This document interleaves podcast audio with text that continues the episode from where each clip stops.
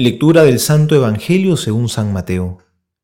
En aquel tiempo Jesús dijo a sus discípulos, Vosotros sois la sal de la tierra, mas si la sal se desvirtúa, ¿con qué se la salará? Ya no sirve para nada más que para ser tirada afuera y pisoteada por los hombres. Vosotros sois la sal del mundo.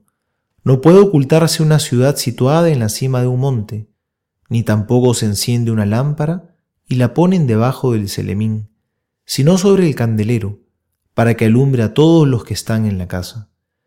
Brilla así vuestra luz delante de los hombres, para que vean vuestras buenas obras y glorifiquen a vuestro Padre que está en los cielos. Palabra del Señor, gloria a ti, Señor Jesús.